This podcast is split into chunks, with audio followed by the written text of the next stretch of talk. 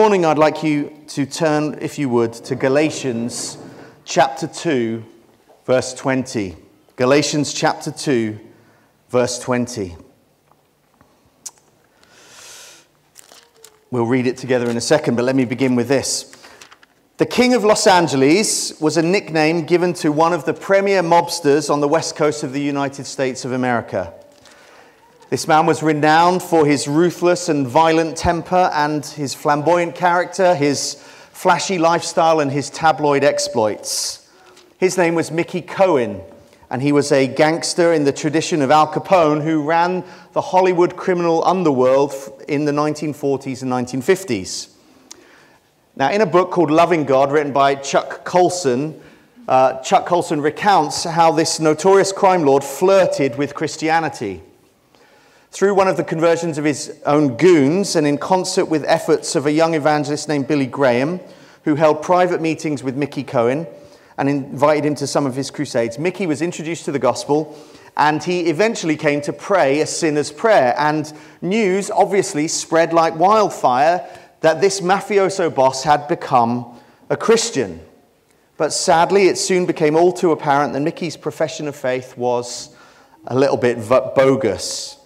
And the evidence was that his life didn't change. When Billy Graham's organization urged him to sever ties with his kind of criminal background and his former shady life and his associates with his mob cronies, Mickey Cohen said this.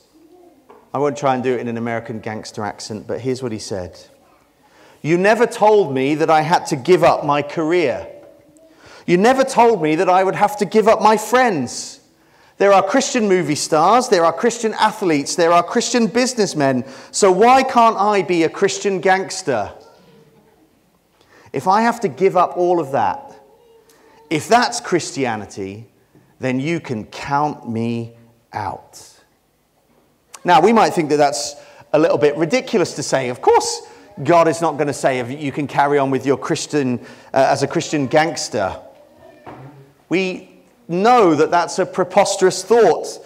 For who in their right mind would think that God was okay with someone who was continuing to live as a gangster? But unfortunately, the, the idea that, uh, that the gospel is just the doorway into a relationship with Jesus and it's, uh, it's just the means to get right with God and it's a ticket to heaven is more commonplace than perhaps we realize in Christianity and in the church and maybe even in our own hearts we often miss that the power and the grace of the gospel is supposed to change us and transform us dramatically. It's supposed to do something that's visible and tangible and discernible in our lives that then continues throughout eternity. And in today's one verse wonder, Galatians 2:20, we're going to be reminded of the power-packed gospel. So let's read it together and let's see what it says to us about the power of the gospel not only to save us but to change us so that none of us fall into the mistake of Mickey Cohen. God's word, Galatians 2, verse 20. Here's what Paul says I have been crucified with Christ. It is no longer I who live, but Christ who lives in me. And the life I now live in the flesh, I live by faith in the Son of God who loved me and gave himself for me. Why don't we read that again as it's the most important thing we'll hear this morning? I, you as well, and me, put yourself in the I if you're a Christian this morning. I have been crucified with Christ. It is no longer I who live, but Christ who lives in me. And the life I now live in the flesh, I live by faith in the Son of God who loved me and gave himself for me. well, the Galatians was a, a, Gentile church that had been infiltrated and influenced by false teachers who had snuck into the church and they were denying the heart of the gospel. They were saying to the Galatians that it's not just justification is not by faith alone, in Christ alone, by grace alone, but you have to do something else on top of that in order to be a genuine Christian. And they were teaching and proclaiming a false gospel that required uh, the males in the church to be circumcised, and it required everybody in the church to be obedient to the law of Moses, to obey the rituals and the ceremonies and the dietary laws that you find in the Old Testament. And so they were in effect saying, in order to be a Christian, you needed to be a Jew first. And so they were misleading the church there, and the church were buying into it. The church were obeying dietary laws, they were obeying the Old Testament, and they were adding to the gospel of Jesus. They were supplementing their faith in Christ through their own works of the law. And so in Galatians, we have Paul trying to explain the gospel to a people who had a corrupted view of it at best. And so throughout the book, you get this contrast, these contrasts between Paul holding forth the true gospel and confronting the false gospel of the false teachers. He talks about faith versus works. He talks about grace versus law. He talks about liberty versus legalism. He talks about sonship against slavery. And he talks about the fruits of the Spirit against the desires of the flesh. And verse 20 is part of the hinge part of the whole book. It sort of summarizes the first two chapters, and then uh, the chapters 3 and 4 and 5 and 6 are built on what we read in verses 15 to 21 where he's making his main argument that justification is by grace alone, through faith alone, in Christ alone. And these words in verse 20 are wonderful. They're really, really good news for us this morning. So let's hope that God allows them to sink into our souls. But what you'll find in the, the focus of verse 20, it's not, it's not focusing on the cross as a as the power that enables us to be accepted by God and adopted into his family, though that's obviously true and important, the focus of verse 20 is on the new life that we have in Christ through the Holy Spirit. That's the focus, the new life that we have through the Holy Spirit. So, Paul is hammering home this idea that the gospel of Jesus Christ is more than just a doorway into a relationship with Jesus. It's more than an escape route from eternal punishment to eternal paradise. It's so much more than that. It's life in Christ. And this is relevant to all of us because whenever we became a Christian, we probably woke up the next morning in the same bed with the same family, with the same job, in the same house, with the same amount of money, with the same amount of looks, the same amount of brain power. And yet, we should make no mistake that something radical has happened to us. We've become new. We are a new person and we have a new purpose that we no longer live for our own glory and our own name, but we've been called to something bigger and greater that we sang about in that last song a kingdom that belongs to Christ. And our one verse wonder is going to tell us three things about this new life that we enjoy. Three things for us to consider this morning. We're going to see a, that there's a powerful fact that has taken place that's brought out a powerful reality that now gives us as Christians a powerful new purpose. So, three things powerful fact, powerful reality, powerful purpose. Let's begin with that first one a powerful fact. And that is contained in the first words of the verse where Paul writes, I have been crucified with Christ. I've been crucified with Christ. There's a powerful fact contained within those words. But Paul is saying more than, than Christ just was crucified for him. He's also saying more that, than just simply that Christ's crucifixion has brought benefits to him. What Paul is saying in these few words of the first, uh, the first part of verse 20 is this that he and all Christians, which includes you and me this morning, if we've put our faith in Jesus Christ, we've been crucified as well we've been crucified as well. That Paul was there physically, it's not that he was crucified physically alongside Jesus, that somehow he thought he was one of the two criminals on the other crosses on Calvary that day. He knows it's not a physical experience, but he is telling us here that through faith in Jesus Christ, we are so united to Jesus that his crucifixion and by inference, all that that accomplished is counted to us as ours. That through faith in Christ, we're so united to Him in such a way that His crucifixion and, and by inference, all that He has accomplished for us is somehow counted as our crucifixion as well. So the New Testament tells us four things were nailed to a wooden cross outside of Jerusalem 2,000 years ago. Number one, it was Jesus himself. He was nailed to a cross. The God man, in his humanity, was nailed to that cross. Second thing was there was a public announcement that was nailed above his head, wasn't there? That John 19 19 tells us. This is Jesus of Nazareth, King of the Jews. That was nailed to the cross. The third thing Paul tells us in Colossians 2:14 that stood against us with all of its legal demands, all of our sin, this too was nailed to the cross. But here Paul tells us in Galatians 2:20 that a fourth thing was nailed to the cross. Perhaps it's a little bit surprising. He tells us that if you are a follower of Jesus Christ, if you have put your faith in him, then you were crucified too.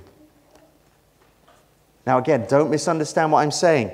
Jesus died once for all. He alone was the God man who atoned for sin by offering himself in our place.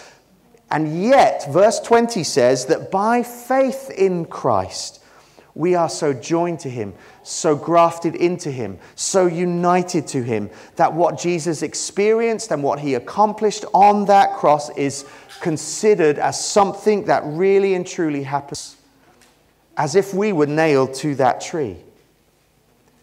In fact, Jesus' crucifixion that is counted towards us is not the only thing that we experience through union with Christ.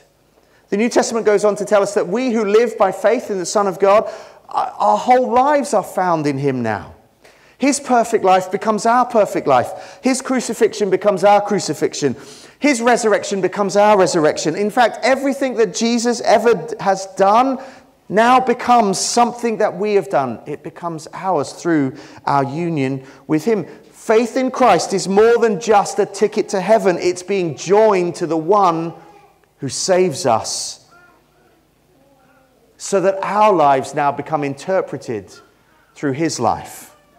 Our story, our life becomes enfolded in another story, in another's story, in Jesus' story.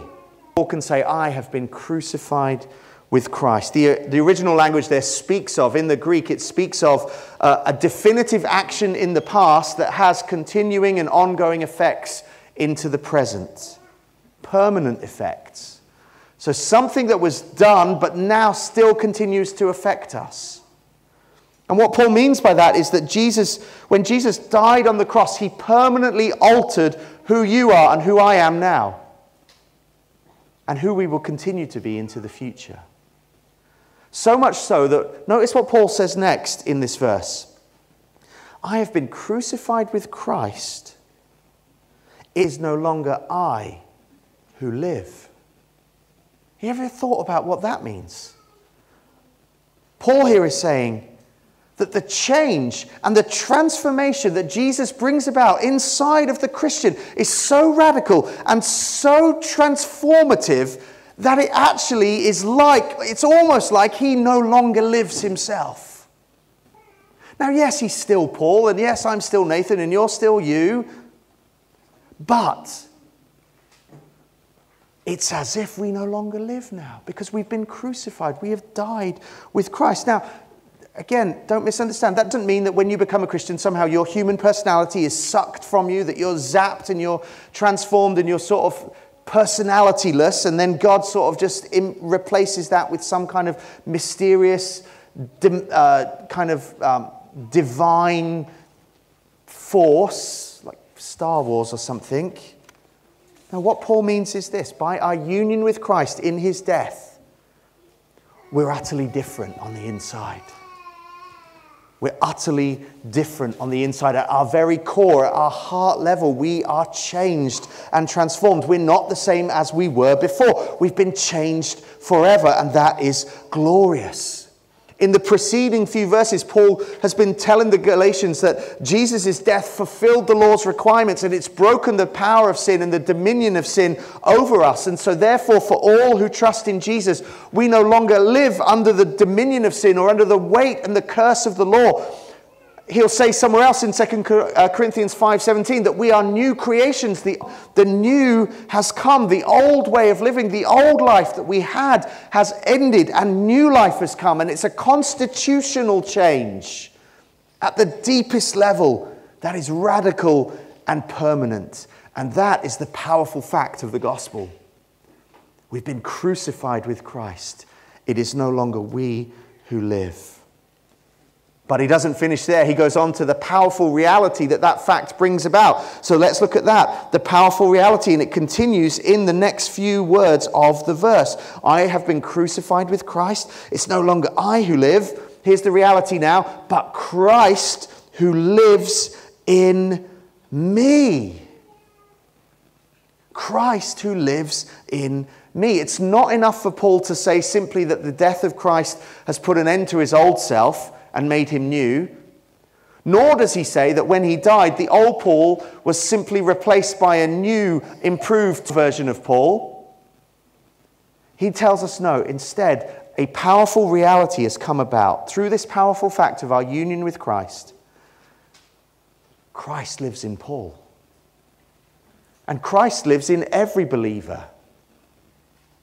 And Christ lives in you.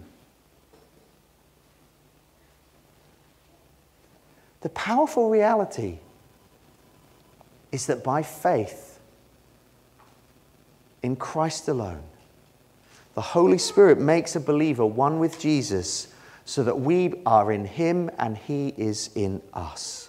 And our hearts that were once under the dominion of sin are now the dwelling place of Christ by His Spirit. The old sinful me and the old sinful you has died and been crucified with Christ. But the replacement is not a new, improved you, it's Jesus Himself in you, the hope of glory. And my heart and your heart is now new because Jesus lives there. And my heart is now alive because Jesus is alive and He gives life to my heart. So, Paul, if we were to rewrite the second half of verse 20, it might say like this Paul might say like this I no longer have a life of my own. The life I now have is the life that God puts into me through Christ. I'm a new creation. The old is gone, the new has come. Now, nothing is more opposed to the world that we live in.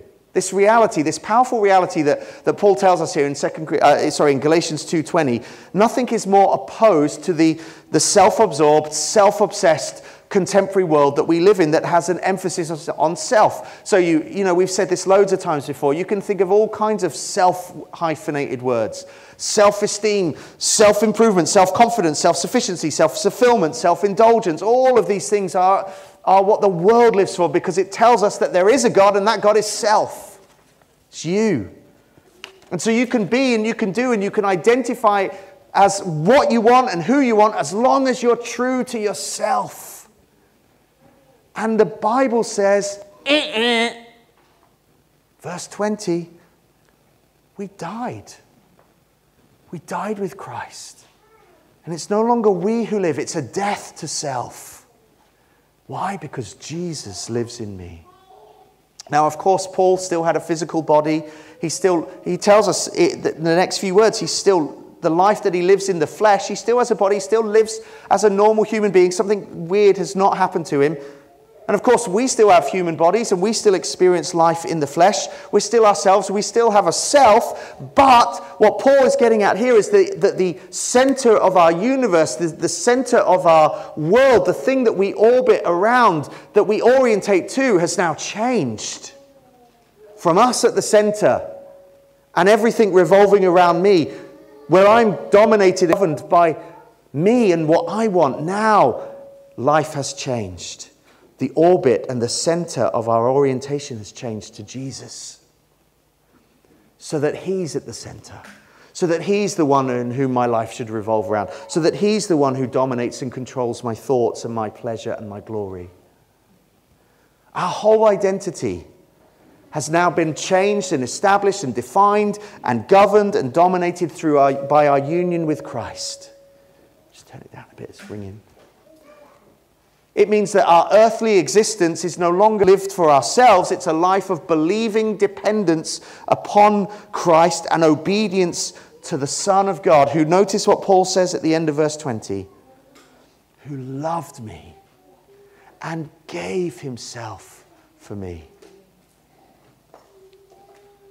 To have a healthy self image in this world, we need to see ourselves as God sees us. And how does He see us? He sees us not as self, he sees us in Christ.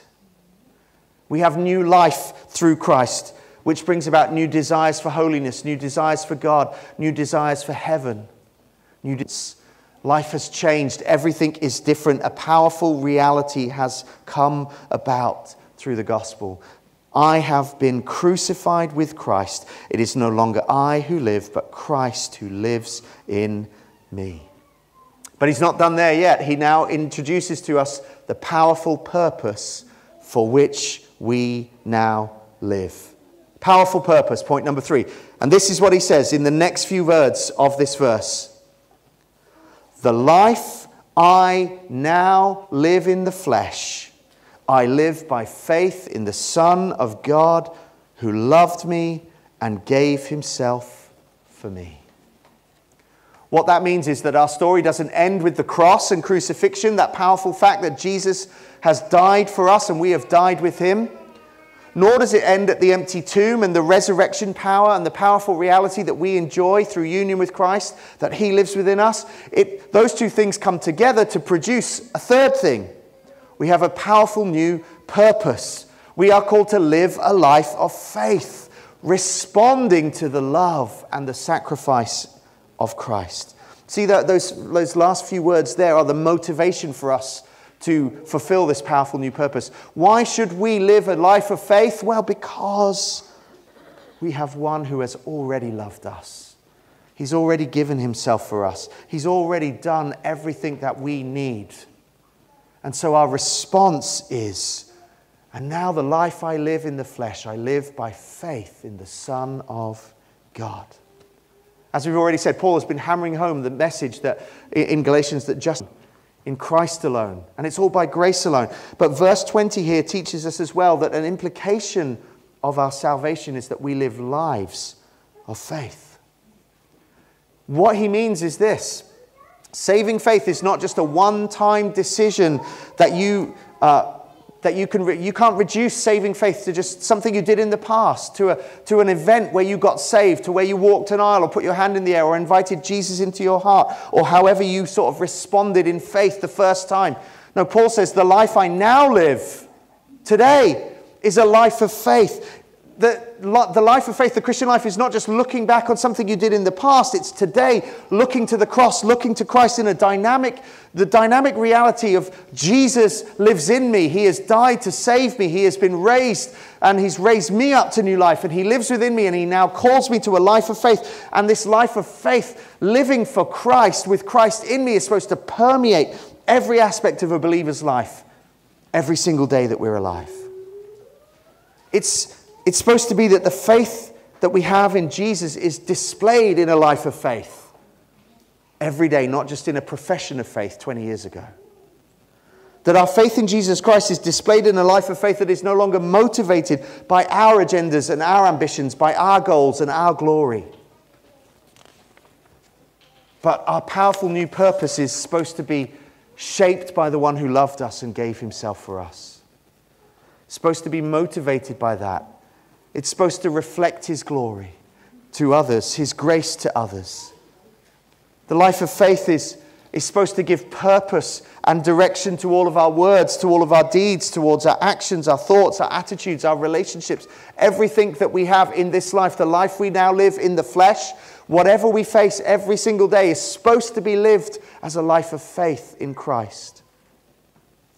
So it means something like this if you're a, if you're a Christian mum and you speak with patience, where once you have spoken in anger, you're experiencing the reality of Christ in you. If you are a husband who comes home tired after work, but you still serve your wife and your family, that's living in the power of the indwelling Christ. That's living the life of faith.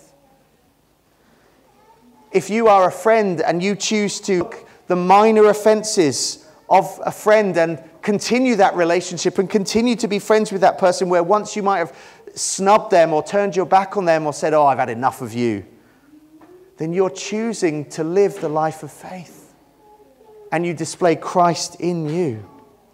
See, what Paul says here is intensely practical And it has the potential to radically alter the way that we live and the way we respond every single day. So think about this. What might the life of faith look like for you this afternoon, this evening, before, during, and after the football? Oh, we can say, oh, yeah, the life of faith, are England going to win. And they will.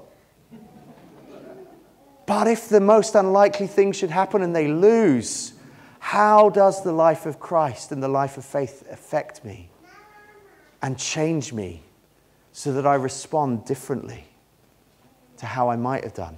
Like for us, a powerful purpose through the powerful reality of Christ in us that comes about through the powerful fact of Christ's gospel work. It might be that we extend mercy and grace and love and kindness and compassion and forgiveness to others just as Christ has extended it to us. It might be that we demonstrate endurance and forbearance and long suffering and perseverance and other Christ like character traits that come about from a new heart.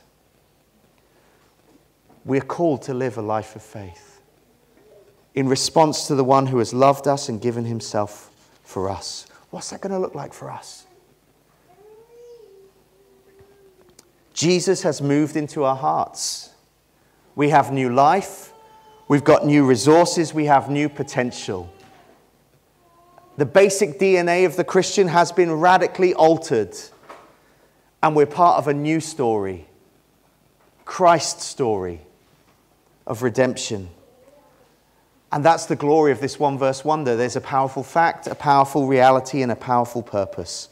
We are alive by to live for the glory of Christ. Let's pray.